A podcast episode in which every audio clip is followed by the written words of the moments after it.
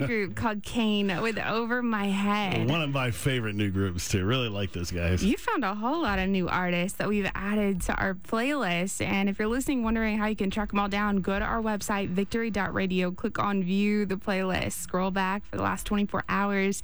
You can also find it on the More Music app. Just click on history right there. Yeah. And this morning we're talking about the second Passover, which I don't remember when you were talking about this to me maybe a week or two ago. You're like, hey, I'm coming on, you know, for Sure. second Passover. I'm like, wait, but you were just here for Passover. Like, what are you talking? What is second. Passover?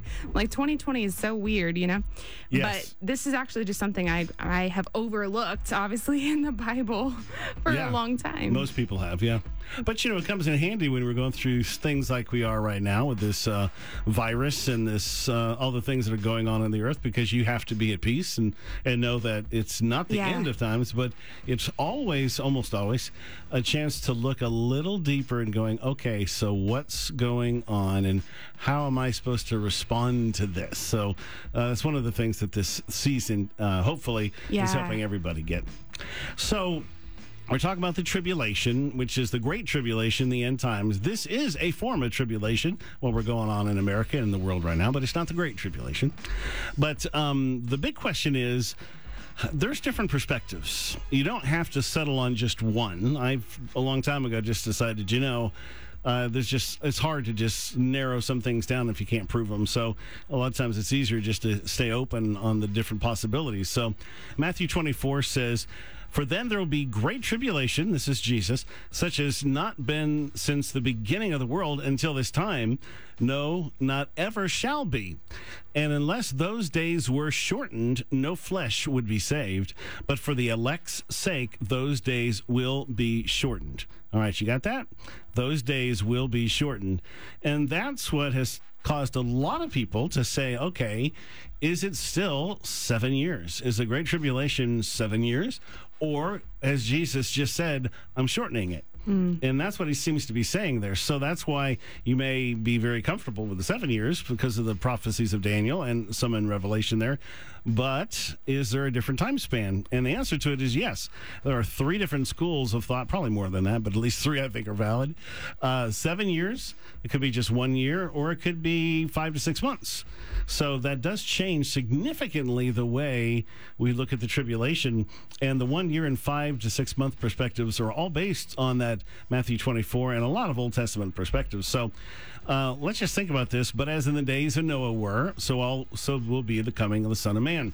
So here's why it's interesting the floodwaters of Noah's time were abated. They ceased after 150 days. Do the math 30, 30 days in a month. That's five months. And uh, also go down to Revelation, and it was commanded them that they should not hurt the grass of the earth, neither any green thing, neither any tree, but only those men which have not the seal of God in their foreheads.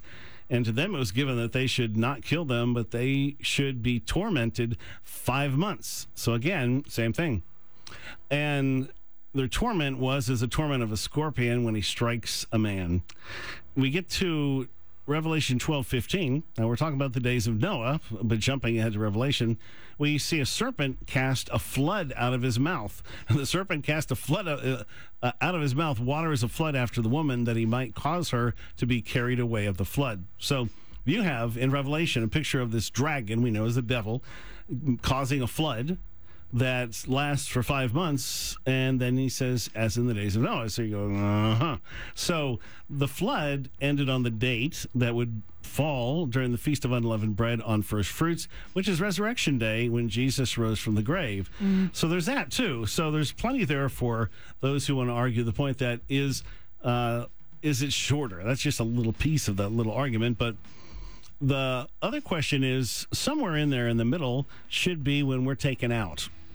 If you notice in Matthew 27, what was the description of what people are doing at the rapture? But as this is for me one of the most important notes uh, in Scripture on the subject. But as the days of Noah were, so also will be coming of the Son of Man. For the days before the flood, they were eating and drinking, marrying and giving in marriage. Goes jumps ahead. Two men will be in a field, one will be taken. Two women will be grinding at the mill, one taken, the other left. So we know that all of these things happen, or we feel like what the scripture says is that they all occur, these end time events, on festival days The thing about all the feasts is they're all Sabbaths. They're special Sabbaths declared, all of Passovers. There is only one that uh, is not like that, which is um, Second Passover. So it's a day just like normal. And everything God has ever done has been on the feast days, and they're all special Sabbaths where work is forbidden. So there's a description here of two men, gr- women grinding, men in the field. That could only happen on one festival date, and that's second Passover. So that is the the clearest uh, implication there that if this event of the rapture is going to happen on a festival, it looks pretty strongly like it would have to fall on second Passover, which makes you say, hmm, perhaps a second Passover is a little bit irrelevant.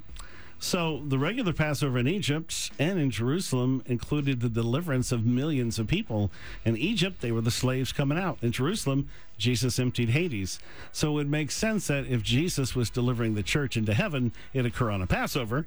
And in this case, it would be a set aside second Passover. So just a couple of thoughts for you. No way to say yes, no, or approve or unprove it. It's just some thoughts. Coming up, we're going to hear a brand new song from Rachael Lampa, which I remember her music from when I was just a, a little Sure. kid, little girl. And then a brand new group called Richland. We're glad you stopped by to have some. Co-